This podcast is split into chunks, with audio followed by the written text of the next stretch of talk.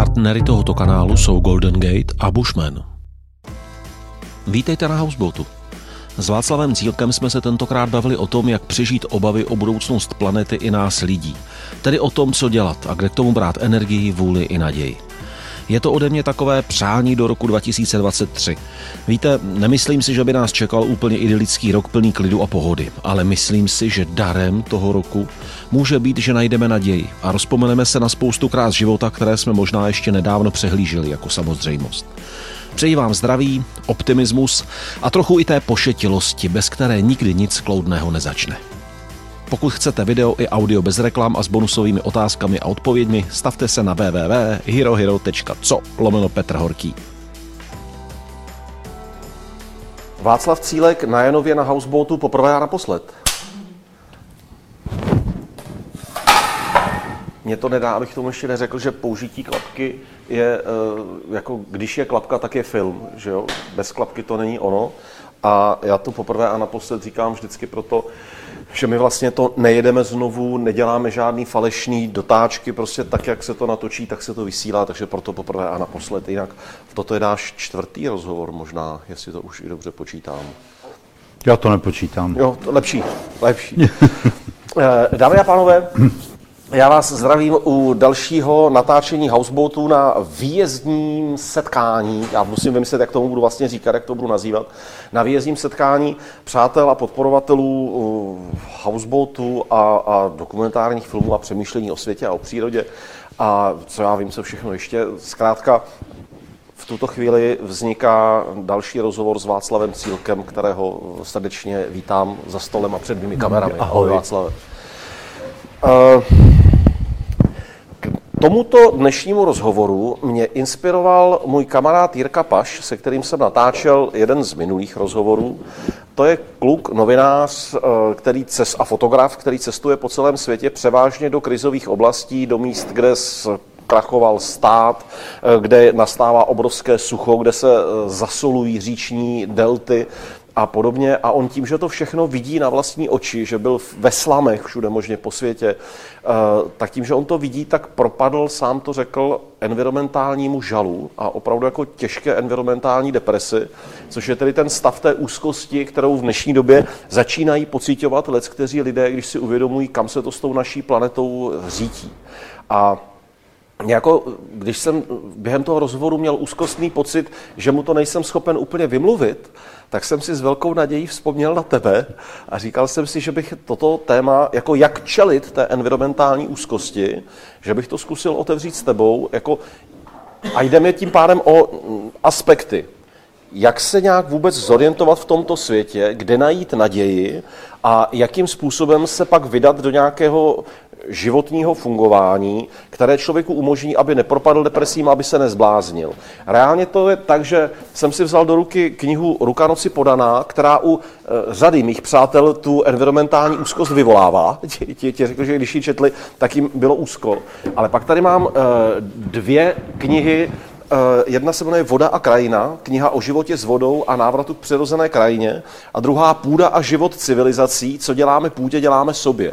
A mně přijde, že tyto dvě knihy naopak odráží tvoji snahu právě něco udělat.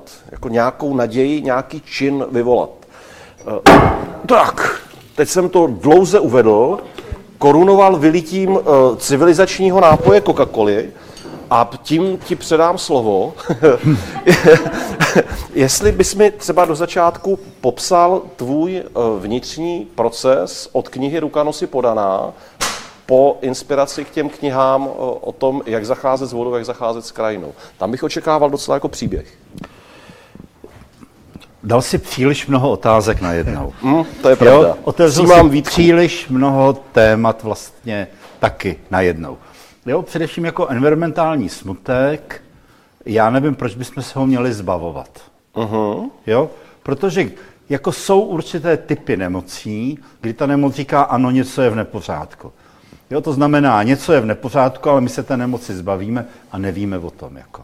Potlačíme jo? bolest, aniž bychom potlačili příčinu. Ano, ano, ano, ano. Jo, to znamená, je naprosto normální cítit vlastně tenhle, ten, tenhle stesk, jo, nebo já nevím, jak tomu vlastně mám říkat.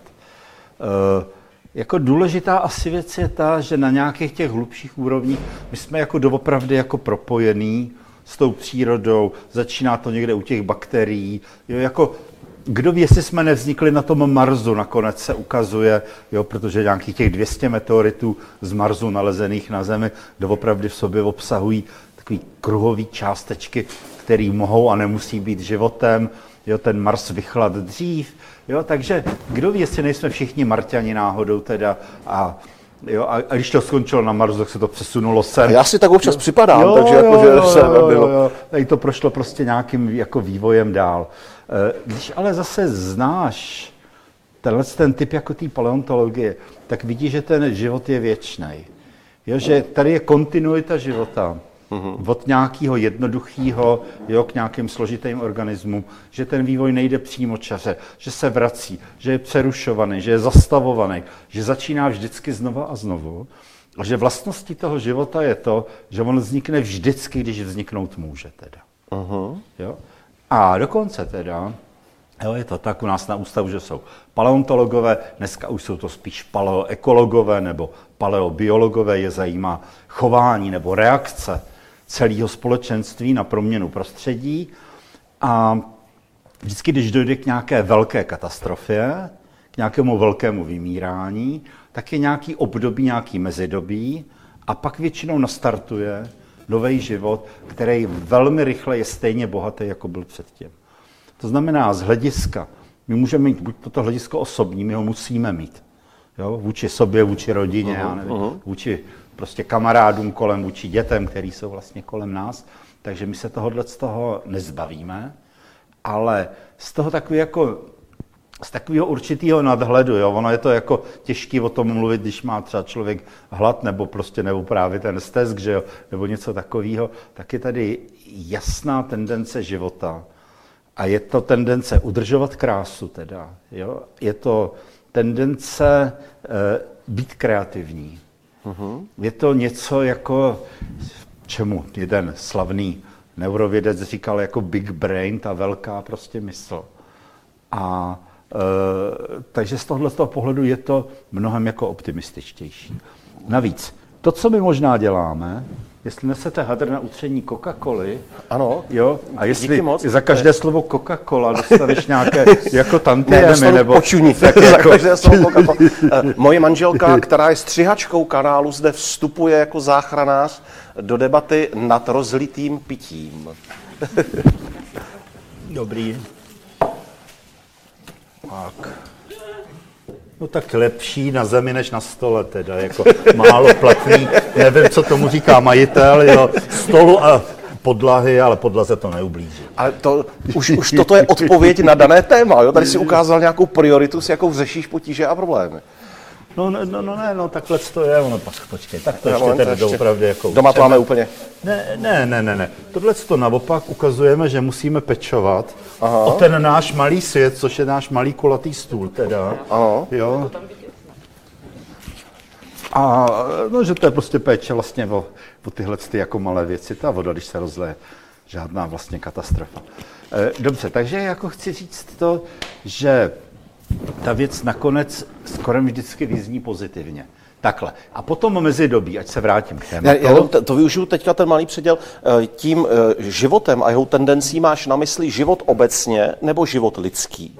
Ne, že Jo, jako, a, a jaký je v tom rozdíl? Jako, no, nebo rozdíl, jaký, jaký je rozdíl v tom, je v tom ten, že uh, člověk se může jako potácet s tou environmentální úzkostí a říkat a uklidnit se tím, že si řekne, my lidi vymřem, ale on ten život tady bude a bude to fajn. To spoustu lidí neuklidní. A nebo si řekne, ne, my lidi jsme už tolikrát obstáli, že, že věřím, že zase nějak povstaneme z popela a budeme fungovat. Tím nechci odbočku, jenom jestli zkrátka při té úvaze máš na mysli život obecně, jakýkoliv, rostliny, eh, živočichy, anebo je vyložený jako život, jako životaschopnost rodu homo? Jo, druhu. Uh, druhu, ano, je, ano, jedinci op, jako odcházejí, to víme všichni, druhy taky odcházejí. Jo, uh-huh. průměrný druh žije nějakých 3 až 5 milionů let, jo, a potom prostě většinou mizí a je nahrazen něčím jiným.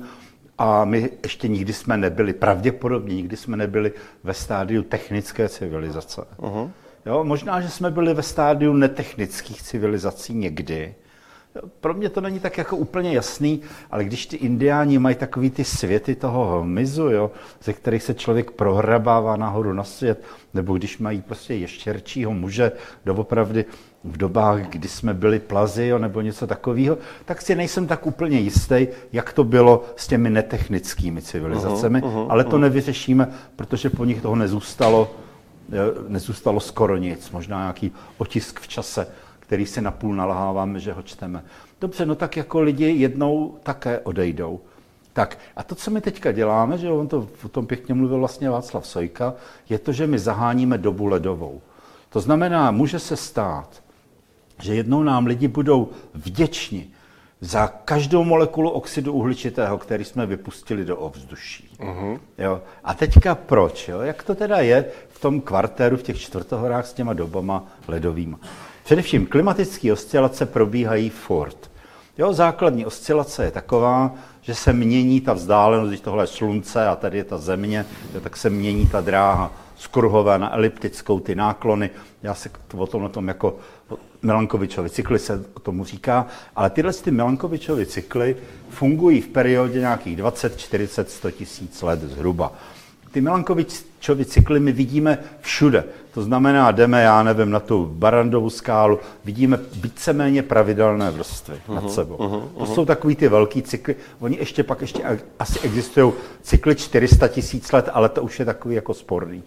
Ale pak, když jdeme dolů, níž, tak existují cykly 11-letý, 22-letý, pravděpodobně cyklus 200-letý, cyklus 1500 let a všechno se to nějakým způsobem skládá a někdy ruší, takže ten chod toho vesmíru není matematický stroj, uh-huh. jo, má to řád, má to rytmus, jako má hudba rytmus, slunce má výrazný rytmus, třeba 8-minutový, že jo, jeden takový z těch jako hlavních, tam probíhají obrovské akustické vlny, my pozorujeme, jak prostě to slunce, ten povrch pulzuje. To jsou docela takové jako, opravdu jako, jako zajímavé věci. Jinak ten rytmus, ten, který používáme my nebo jazzmeni, tak ten je asi až z druhohor. To už asi, jo, asi odhmizuje tohleto.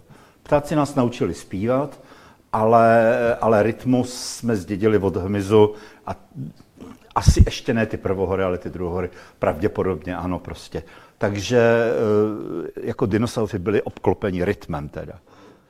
Ale asi ne tak úplně melodí. To je ještě jako, to už je asi záležitost víc těch třetích her. Teda. Protože prales má své melodie. To no, zase jako no, tam člověk se může zaposlouchat, ta hudba má i rytmus toho hmyzu, i melodii těch ptáků a různých jiných tvorů, kteří tam se projevují. Ano, ano, ano, ano. No ne tak, aby jsme se v tomhle tom vlastně nezamotali, tak eh, já tady vnímám tyhle ty skoro věčný nebo dlouhodobý procesy, které probíhají a jak je to s tou dobou ledovou teda. Je to tak, že v průběhu třetí hor ta teplota se neustále snižuje. Proč došlo k té době ledové? Potřebujeme k té první. My potřebujeme několik věcí. První věc je, že blízko pólu musí být pevnina. Uh-huh. Aby tam mohl vzniknout kontinentální ledovec, prostě velký, dva metry tlustý ledovec. Eh, dál potřebuješ systém mořských proudů, kteří přinášejí eh, většinou teplou vodu, vláhu jo, eh, směrem na sever, kde už, kde už to musí začít jako vymrzávat. To znamená, hodně záleží na distribuci kontinentu. Uh-huh, uh-huh. Jo, proto ty období těch dopledových jsou poměrně vzácný. Těch je vlastně jenom několik málo teda. No a když už přijde k té době ledový a tenhle ten zemský signál je takhle jako nastavený, že už ty malé změny toho oslunění daný těma Milankovičovými parametrama mezi sluncem a zemí se vlastně proměnějí, tak tam se začíná hromadit led, doroste do dvou nebo do tří kilometrů a protože let je vlastně kapalina, tak se roztáhne směrem k jihu, jo, poměrně jako, že jo, na Novém Zélandě jsou vždycky fotky e, nějakých papoušků a v pozadí ledovec, jo, nebo z Jižní Ameriky. Totež prostě džungle v popředí tropická a vzadu, vzadu vlastně ledovec. A dojde teda k době ledový. Ty první doby ledový trvaly okolo 40 tisíc let a meziledový zhruba 20. A pak zhruba před tím milionem let pravděpodobně ten ledovec narost do tak velkých rozměrů prostě, že už, uh, uh, že už se nestačil stáhnout pořádně jako na zpátek, Takže ten kratší cyklus byl nahražený tím cyklem delším, zhruba 100 tisíci letým, takže těch posledních devět ledových dob je doopravdy jako velkých teda uh-huh, mezi tím. Uh-huh. Jo? A pak zase přijde ta doba meziledová, jo, oteplí se teda díky slunci, rozeběhne se oceánický výměník, oceánický výměník uvolní uh-huh, oxid uhličitý uh-huh. do ovzduší, já doufám, že to není moc jako komplikovaný. No, teď, teď jo, ještě jo, jo. No, no, no. Jo, jo. Ale, Ale jako... jsem hodně zvědavý za, za pět minut, třeba no, no, jak to no. bude, když tak zavolám o pomoc. To bude jako, bude jako dřív. A dojde rozběhne se skleníkový jev a všechno se oteplí, pomalu sem přichází les, že tady byla taková jako vlastně otázka, jaký les tady byl, uh-huh. tak my díky pilovým zrnům to částečně víme totiž, jo, jaký uh-huh. tady byl. Co se děje s lesem v dobách ledových, to je, já se pak vrátím té vděčnosti za každou molekulu oxidu uhličitého, to, co se děje, je vlastně pozoruhodné, protože ten les Teplomilné druhy, duby, buky, ještě více jilmy a lípy odcházejí do refugií. Uh-huh. Ale ono se čím dál tím víc ukazuje, aspoň to má Petr Pokorný v pilových zrnech, že asi existují mikrorefugie. Uh-huh. A to můžou být často, já nevím, krasové kotliny, protože ty jsou jako, jako hodně prohřátý, anebo pískovcové oblasti. Tady už jsme hodně tak jako na severu, ale třeba Český ráj je, ten má nejstarší buk například u nás. Jo, to by bylo prostě jako, jako dobrý mikrorefugium, to znamená 20 stromů tam prostě přežije a teďka se z toho refugia se to zase začíná prostě šířit jako kolem. To znamená, ten les pulzuje. Máme představu, že les je něco jako možná věčného, ale e, já mám takový úsloví, že dvakrát nevstoupíš do stejného lesa. Uh-huh. Jo? On jednak uh-huh. mezi tím povyroste, že jo? A jednak ten les je neustále v pohybu a proměňuje se. A my jsme teďka svědky jednoho z největších pohybů lesa. Jo? Díky kůrovci, což když teda lesákům říkám, že to vnímám jako radikální kurovcovou ekologizaci českého lesa, společně s požárem tedy v Českém Švýcarsku. Nevždy tak, asi souhlasí. Nevždy souhlasí, jo. A e, když mám pro ně další dobré zprávy, jako že Pajasanu a Škumpě se daří, tak už tě jako berou doopravdy jako, jako provokatér. Tak ono obecně, já taky si nejsem úplně jistý, kolik diváků to, tohoto rozhovoru a posluchačů tady v sále považuje za dobrou zprávu, aby se uklidnili tím, že člověk jako každý jiný druh taky přece musí odeznít.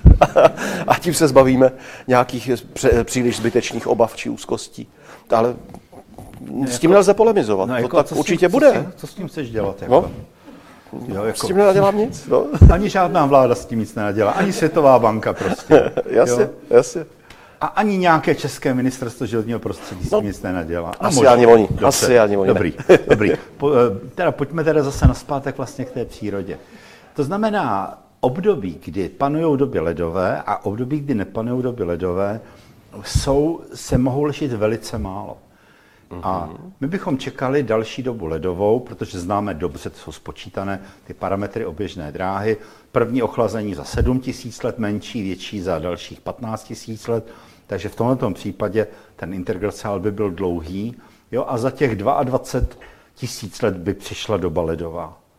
A možná, že jsme udělali, jo, ono se o tom mluví dost těžce prostě, ten krok, že tímhletím oteplením té planety se zbavíme doby ledový. Možná jednou provždy teda. Jo, ono za těch 22 tisíc let, nevím, jestli má cenu uvažovat tak dlouho dopředu teda, jo. Ale chceš větší pohled, jo, jako, jo. Dobře, no, dobře. Jo, já tě jako, nechám doříct větu, no, určitě. No, no, no, no, no, no, no. Jako prostě nám, jako lidi budou jako, jako blahořečit. Ale mezi tím ovšem dojde k tomu, že nás na planetě je 8 miliard, uh-huh. že 2 miliardy lidí jsou už teďka jako vlastně postiženy doopravdy suchem, horkem, povodněmi. Já jsem velmi intenzivně sledoval právě Pakistán, uh-huh, jo, uh-huh. protože se prostě doopravdy rozlil Indus, tak jak nebyl rozlitý 500 let nebo 2000 let. Jo, to je, helejte se, my se teďka dostáváme do let, jo, do roku, do období, kdy neustále slyšíme, tohle je 500 letá voda, 500 letý požár, jo, nebo prostě ještě delší. To znamená, ty velké extrémy jsou čím dál tím častější. A pro mě vlastně možná jako, jako nejhorší věc, taková jako, jako doopravdy zpráva, byla taková, jak vyschla Loára. uh-huh. téměř uh-huh. úplně. Uh-huh. Jo, přitom Loara má průtok no, při ústí okolo, e, okolo tisíce kubíků. Jo, to znamená, to je tak jako 8 Vltav v Praze. Jo, to, to není jako řeka, která by tak jako jednoduše měla vyschnout. A my tady v Čechách si zatím můžeme z toho stezku tak trošku dělat legraci, protože prostě ta krajina je zelená a prší tady skoro jako každý den. A letos jsme se vyhnuli suchu, protože jaro bylo, kdo si to dneska pamatuje, co bylo na jaře, že jo, kde želonské sněhy jsou. Jo? Ne, jako opravdu ta klimatická paměť nebo meteorologická paměť je velice krátká, takže jsme začali poměrně, poměrně jako vlhkým začátkem uh-huh. vegetačního období a víceméně to nějak jako vydrželo a přečkalo uh, vlastně celý léto. A máme tady stromy. Jo? Jako, ty jsi to musel zažít jako cestovatel, když někde cestuješ, kde nejsou stromy, jako člověku se začne stejskat. Jo, jo. jo je tam deprivace, doopravdy. Eh, já bych se zvolně vrátil ke dvěma momentům toho, co si před chvílí říkal. Jedna věc, že bychom se úplně zbavili doby ledové. Eh, právě třeba se zmiňovaným Petrem Pokorným, když jsme se bavili o výkyvu teplot na planetě Zemi v dlouhých časových řadách, tak ani oteplení, ani ochlazení, které by se týkalo té relativně krátké doby, kterou se teď zabýváme, eh, ve své amplitudě jako nevypadá jako nějak zásadní oproti těm výkyvům, které se na planetě odehrávaly v dřívějších dobách. Myslíš, že bychom opravdu zcela odstranili dobu ledovou? Já bych se tomu nedivil. E, takhle, ale abychom se nemýlili. Tohleto oteplení sice, dejme tomu, odpovídá některým regionům na středozemním moři prostě během antického maxima. Mm, Tam je vlastně mm. taky jako pěkně vidět, jak to počasí souvisí s tím impériem římským skoro úplně teda. Mm, jo? Mm. A je to vlastně hrozně častý příklad, protože se většinou jedná o takzvanou primární produktivitu, to znamená, když to zjednoduším, kolik potravin může daný území vlastně poskytnout. Uh-huh. Jo? A od toho se odvíjí nakonec vlastně úplně všecko a od toho se bude i u nás odvíjet vlastně mnoho dalších věcí, protože já, když se bavím se zemědělcem, oni říkají, no syntetický hnojiva jsou tak drahý, že jsme dali od, prostě o třetinu míň a hold bude prostě o něco menší úroda. U nás to tak zase moc nevadí, protože jsme jsme vývozce, že jo? My jsme jeden z 15 největších světových vývozců obilí na světě. Jo? Dokonce ještě není, není nedávno byla doba, kdy jsme dováželi obilí i na Ukrajinu teda. Uh-huh, uh-huh. Ano. Jo? To, to, to nic, to je jako záležitost, ale hospodaření na Ukrajině teda, jo, to se, já myslím, že to se jako zlepší, protože polské firmy to tam obsadějí a ty naučí prostě, myslím, tu Ukrajince docela jako novýmu typu jako zemědělství, že polské zemědělství je jedno z nejlepších na světě a rozhodně v Evropě. Stejně tak jako polské potraviny jsou jedny z nejlepších na světě. No. Vy se tomu všichni smějete, no, no. jo, ale to je otázka, co kupují naše prostě naše velkoobchodní řetězce. Kdo přijel do Polska a nakupoval si v Polsku jejich potraviny, tak mnohdy opravdu jako No, boule za ušima, to jako no, bez sporu. No, no. Moje žena, když už jsem o ní dneska dvakrát hovořil, tak i po třetí, tamhle sedí za kamerou a velmi se usmívá, protože má hrozně ráda polský serek a vůbec jejich mléčné výrobky jako na ty vzpomíná s velkou láskou. Jo, jo, jo. Jo, to znamená prostě s těma potravinama teprve nás budou průběžně čekat.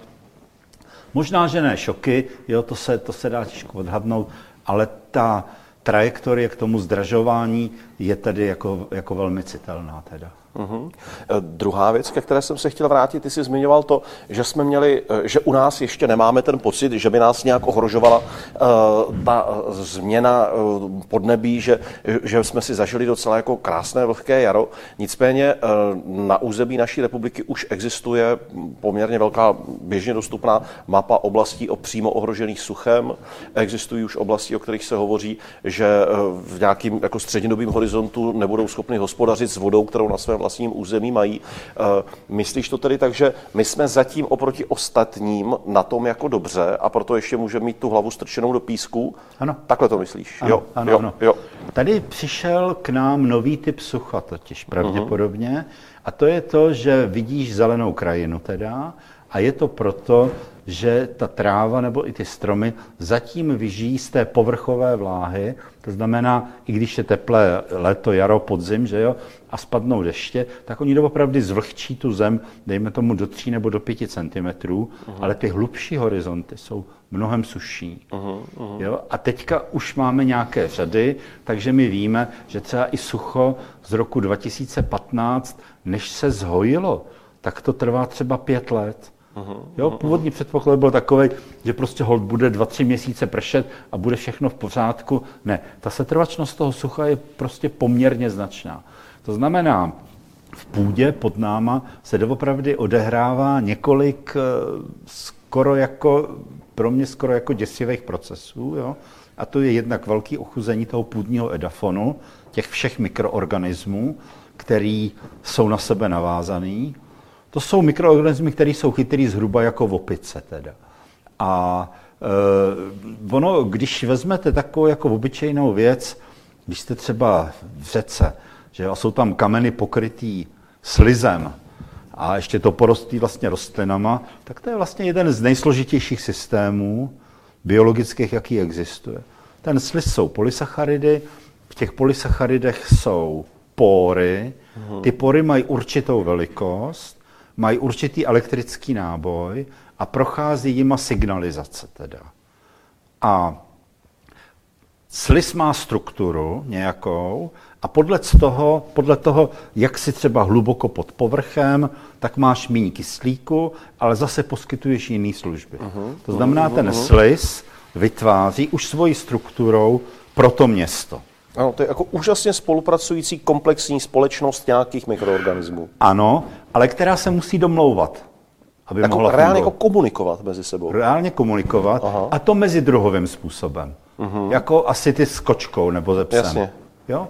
Ale tam komunikuješ s nějakýma, dejme tomu, 60 dalšími druhy, anebo více dalšími druhy, pravděpodobně pomocí chemických signálů, teda určitě pomocí chemických signálů a možná pomocí elektrických uh-huh. signálů. Uh-huh.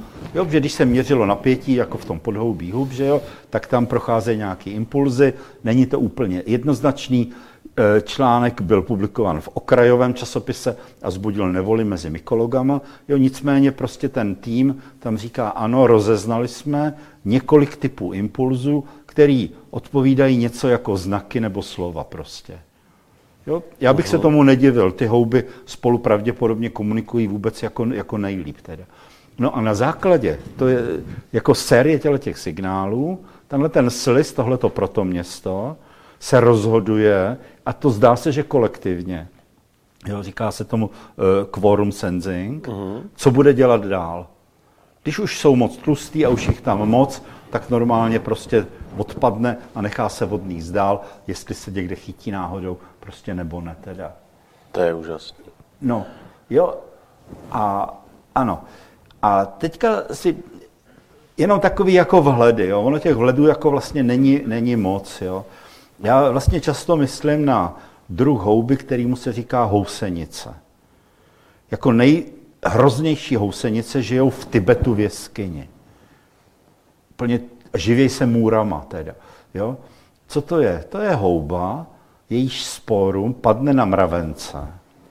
Jo? Je více druhů, který zacházejí různým způsobem. Z toho proroste do mozku mravence, uh-huh. nebo do nervové soustavy mravence, změní jeho vědomí. Jo? Je to doopravdy vetřelec. Je, jo, jako, a ten mravenec vyleze nejčastěji nad mravenčí cestu, to znamená, on ví, kde ta cesta je. Jo, to, ten signál té houby je natolik silný, že ho k tomu vlastně donutí. Tam ten mravenec se zatne vší silou nad, nad mravenčí prostě do nějakého listu a ta houba jako je v něm jako v živý konzervě, pomalu ho tráví, dozrává a z té houby padají spory na další mravence, který jdou kolem. Uh-huh. Jo, to znamená, za prvé tohle Zase další případ, jak jsem se bavil o orchidejích, jo, evoluce, která je obtížně vysvětlitelná jenom darwinovskýma principama, uh-huh, uh-huh. které určitě fungují a pracují, tohle je vlastně něco navíc. A zároveň je to další příklad houby, a to mikroskopické houby, která je chytřejší než notoricky chytrý mravenec, jak o tom ostatně svědčí povídání o Ferdovi mravencovi. Ale i spousta, dalších, i spousta dalších knih, které eh, fascinujícím způsobem popisují tu inteligenci mravenišť a jejich organizované společnosti. Já mám strašně rád tyhle ty výlety do vnitřních myšlenkových světů a slava Cílka a jsem jako moc rád, že si ochoten eh, mě spolu s mými diváky pustit do těchto tvých světů prostřednictvím těchto těch našich natáčení, ale nezlob se na mě, Václave. Zatím stále jsme se nedostali k ničemu, co bych tomu mému kamarádovi, který trpí tou eh, environmentální úzkostí, řekl, že je důvod, aby si ten náš rozhovor pustil. Já se bojím, že zatím jsme mu moc velké uklidnění nenabídli. Eh, souhlasím s tím vstupním eh, eh, tématem, co jsi řekl. Proč se bránit té environmentální úzkosti? Ona je na místě, fajn, ale jak s ní žít? Pojď, pojď to nějak spojit, navázat, jak, aby se s tím žilo líp, než že si řeknu, ono to bude vyřešený, vyleze nade mě nějaká, nějaký zblázněný tvor, ten na mě hodí nějakou sporu, nějaké houby tam mě sežere, já se budu chovat tak, že budu destruovat další lidi, ale pro ten život na planetě je to dobrý nevíme, jo. Mně spíš jako přijde vlastně být krásný, že ty nejhorší housenice žijou v tom Tibetu v jeskyni a živej se murama a já v tom cítím ten ben před tím lamaismem, jo, to prostě jo, jo, takovou jo, jo. tu syrovou inteligenci, jo, takového toho šamanského typu a vůbec se nedivím, že to právě takhle v tom Tibetu vzniklo, když se tam takovéhle věci můžou dít teda i mezi těma murama a objektivní a inteligence, která no, no. je efektivní. Dobře, hele, já ti dám odpověď, která se ti nebude líbit. No to, jo? kolik už mi dal dneska, no, Jasně, no. Helejte, pánové, to máte z toho, že cestujete. Eh, ale to je pravda. Ano, jo, jako... ale toto je pravda. To jo. máš naprostou pravdu. Jo, jednak tím trošku jako kazíte svět, možná něco přinesete, nějakou uh-huh. jako, jako moudrost nebo poznání. A, jako ani to není jistý úplně? Jo? No, no ne, každý člověk by cestovat teda měl, aby viděl něco většího než ten uh-huh. jako svůj malý svět. Jo? Ale primárně asi není náhoda, nebo pro většinu lidí, že jsme narození v určitý době do určitého uh-huh. místa. Uh-huh. Jo, to znamená, tady máme tu primární funkci a teprve někde máme tu sekundární a to je vlastně to, to, to cestování. Navíc, já už jsem to říkal víckrát, já už jsem viděl tolik lidí, který cestování ochudilo. Jo, jo který úplně zblblo. Tak velmi jo? často je cestování jenom útěk od vlastního života a vlastního prožívání a pak je to jenom, jenom klín, který vytlouká jiné klíny, místo toho, aby ten člověk se vrátil a čelil tomu, kým skutečně je a jaké realitě stejně čelit dřív nebo později musí.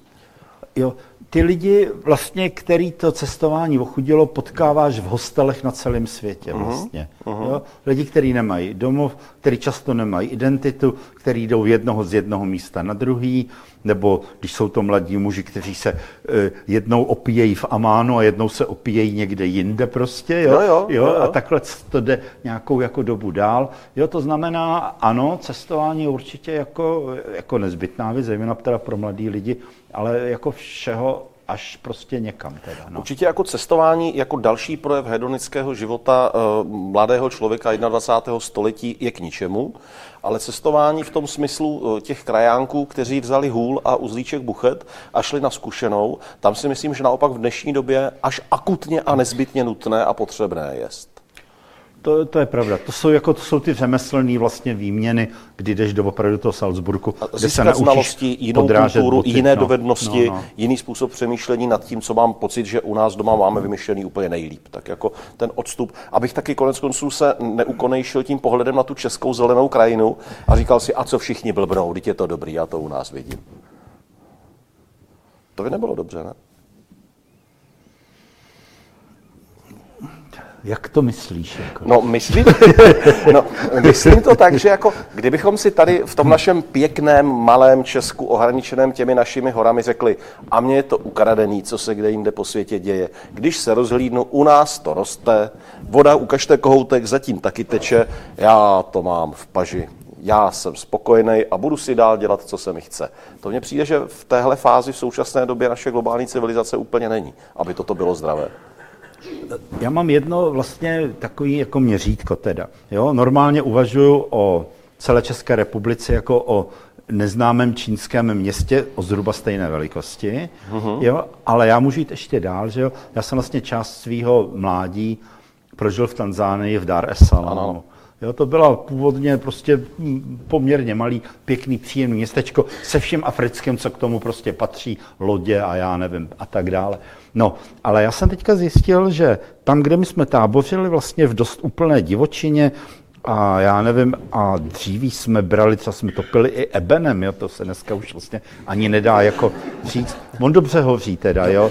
A... My, jsme, my jsme to jednou v Africe taky, ten chlapík přikládá, říkám, co to je, že to je tak černý, no to je eben. No, no, no, no. Jo, tak dneska Dar es Salaam má 10 milionů obyvatel, hmm. nebo pořádně se to neví, jo, ale směřuje vlastně k tomu, nebo směřuje vlastně nad to. A takže v tom případě prostě tady nějaký národní park, to je příměstský park. Uh-huh, jasně, jasně. Kam se chodí prostě? no ne, to jsem to jako přehnal. Eh, jo, to znamená, eh, já nevím, jsme takový hobitín trošičku. To já jo? používám přímo jako no, terminus no, technicus. No. Jo, o naší zemi hovořím jako ano, hobitín. Ano, zaplať pámbu prostě za to. A já jsem čím dál tím radši, že tady jsem vlastně. Uh-huh.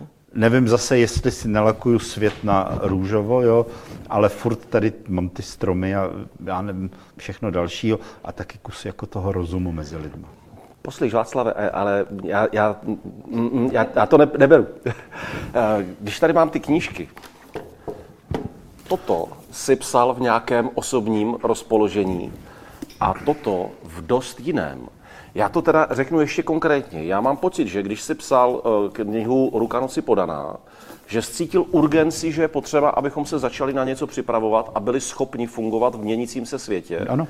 A tady mám pocit, že jako kdyby si říkal, tak nic, už je to v pytli, už se to mění, už se to děje, tak se pojďme vrátit, vzpomeňme si na základní principy odpovědnosti ke světu, jestliže v něm chceme přežít.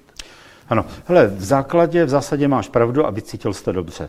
Tahle ta rukanoci podaná je preperská příručka, o které jsme začali poprvé uvažovat, já jsem o ní začal uvažovat v roce 2012, kdy měl nastat konec světa a já jsem měl pocit, že konec světa už stejně byl, ten mentální zlom, že už vlastně k tomu jako došlo a že je zapotřebí udělat příručku rodinné připravenosti.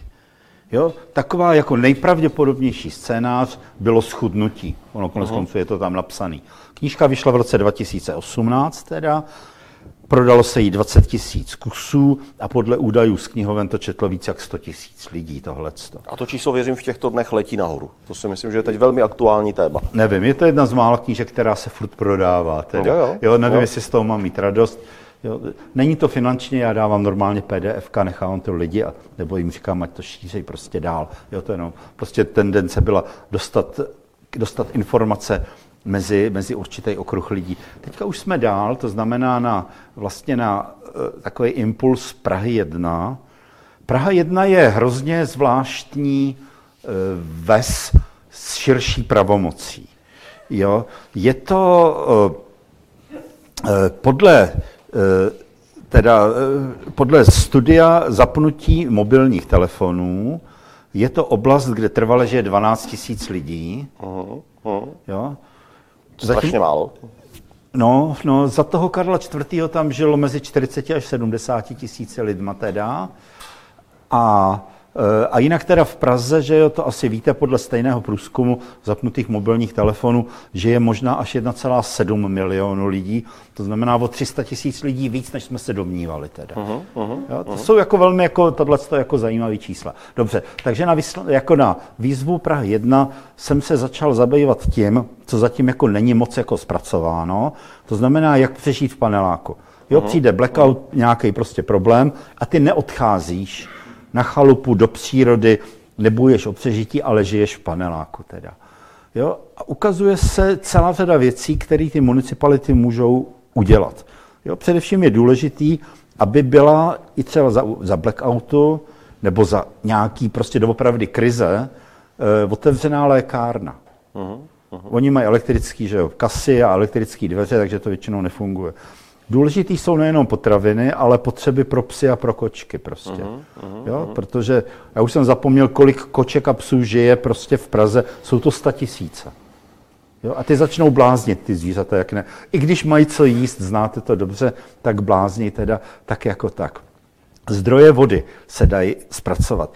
Teďka se ukazuje jako další věc hrozně zajímavá, jsou záchody. Původně to vypadalo tak, že je možný vykopat normálně latríny venku, ale teďka se ukazuje, že ne, že mnohem lepší je mít přenosnou latrínu doma, mm. což je kovový kýbl, aby se ho člověk nerozset teda s víkem, Jo, do toho dáš většinou jeden tlustý igeliťák a do toho dáš ještě slabší igeliťák, kdyby se to protrlo, aby, ať to jako, jako zůstane. Musíš mít doma teda zásobu pytlů, že jo, na tohohle z toho typu. No a teďka koupíš zhruba metrový kus takový pěny, takový pěnový trubky, která se dává jako izolace na vodu. Uh-huh. Tu navřízneš jo, a obalíš aby si mohl dobře sedět Abych na tom to nezařízl. ano, ano, tak obalíš tenhle ten kýbl.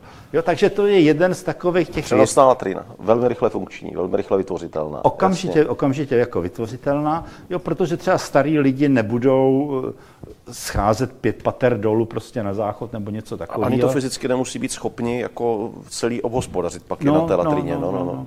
Jo, a pak musíš mít jenom místo, kam se vlastně tyhle ty pytle vyhazují. Jo, to znamená, teďka já už jako po ukrajinské zkušenosti tohle to poponáším ještě dál uh-huh. vlastně na tuhle tu možnost, že přijde něco, ale se, jako proč by neměl přijít jako blackout, jo? on to říkal, já myslím, že generál Šedivý říkal, když se Rusko rozpadne, hybridní válka bude pokračovat.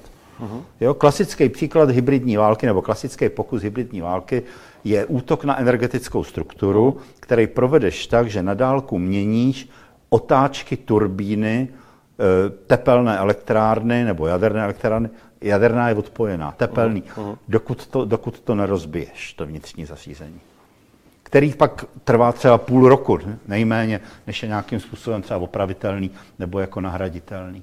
Jo? Takže ano, jako řekl bych, klidným a veselým způsobem pokračuju jako v tomto typu úvah. Knížka nakonec vyšla v roce 2018 a to díky teda hlavní autor je tam vlastně ten Ferda Šmikmátor, který jako technik znal ty technické věci a já jsem jenom věděl, že to je zapotřebí.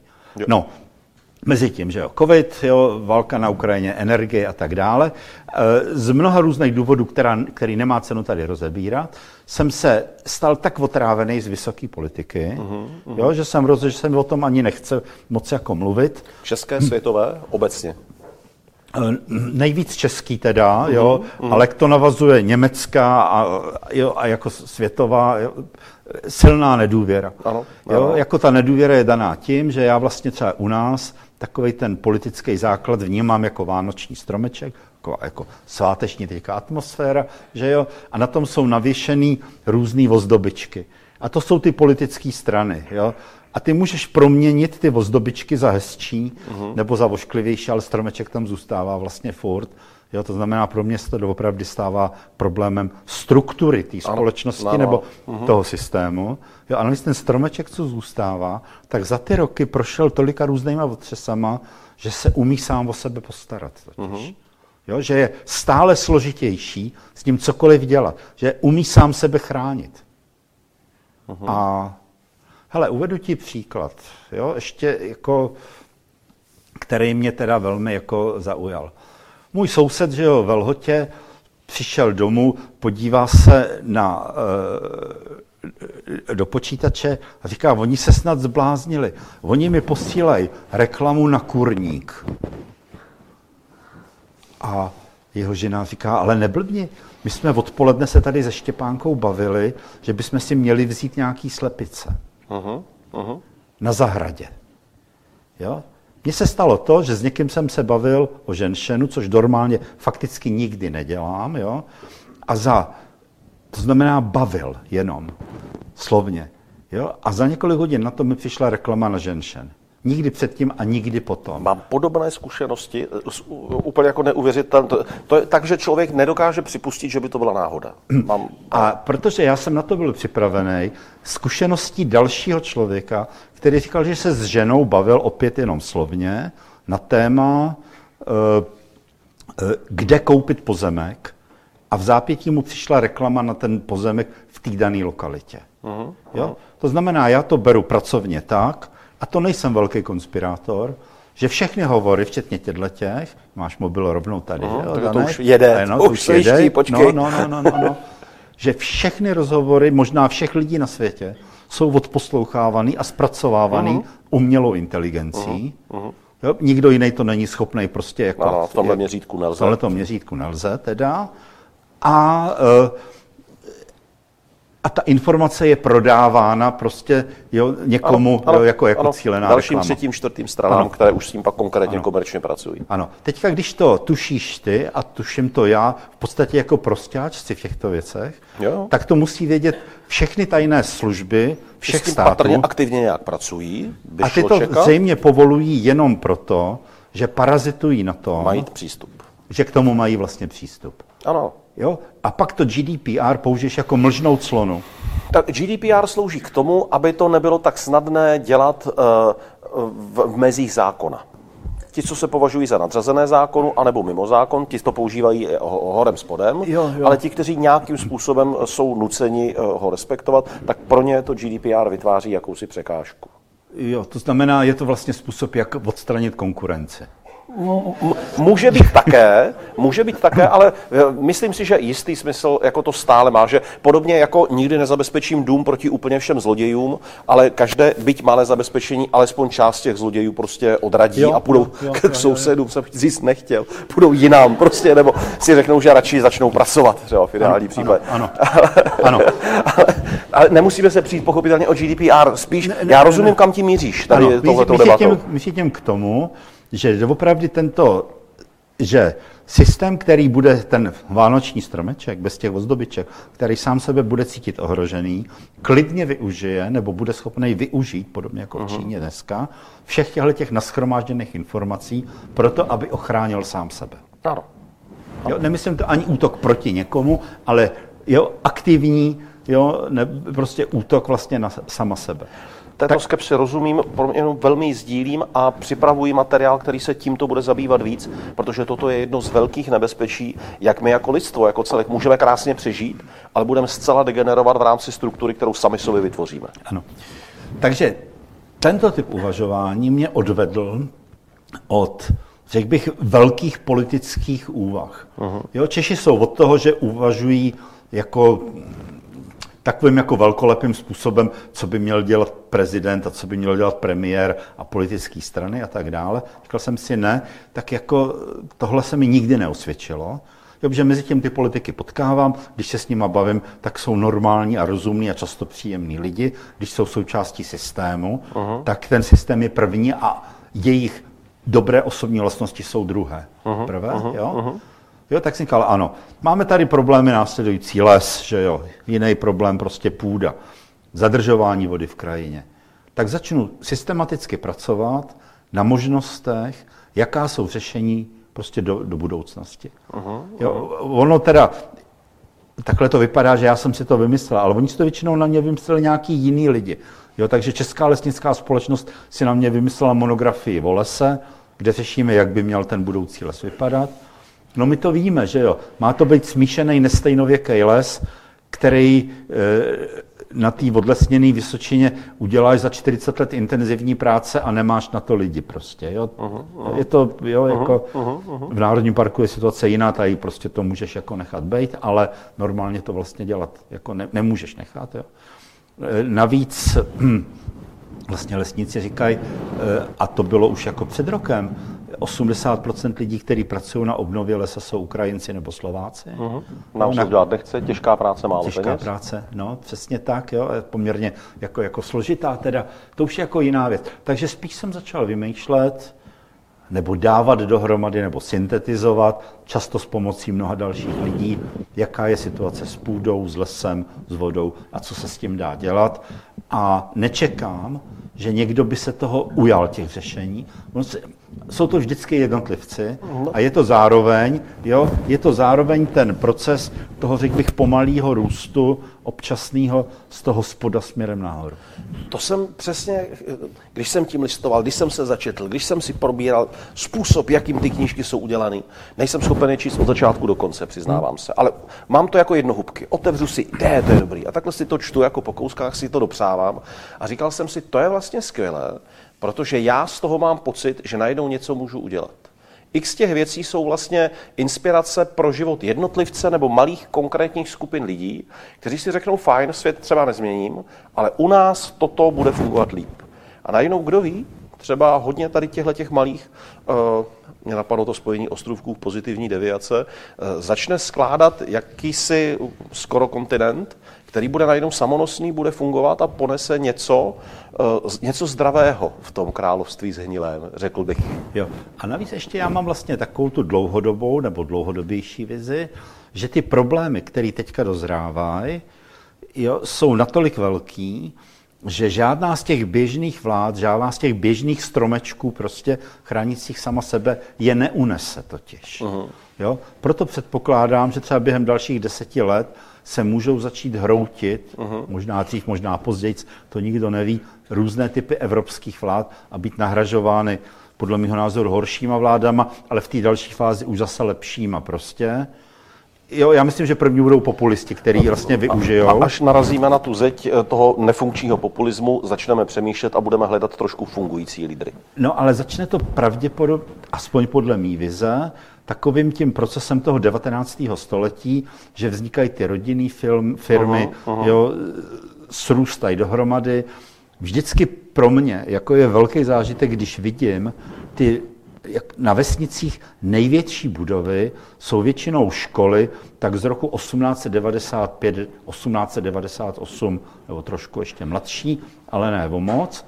A tam je ten začátek té prosperity první republiky totiž. Uh-huh, uh-huh. Jo, v těch doopravdy cílevědomých, nadaných, chudých, hladových lidech, když to takhle řeknu, nebo z nuzných jako poměru zešlých, který toužejí prostě po jiném světě, a nejsou to ty spisovatele, nejsou to ty básníci, jo? jsou to technici, jsou to inženýři, jsou to šéfové, eh, šéfové malých podniků. Dříči všedního dne. Dříči všedního dne.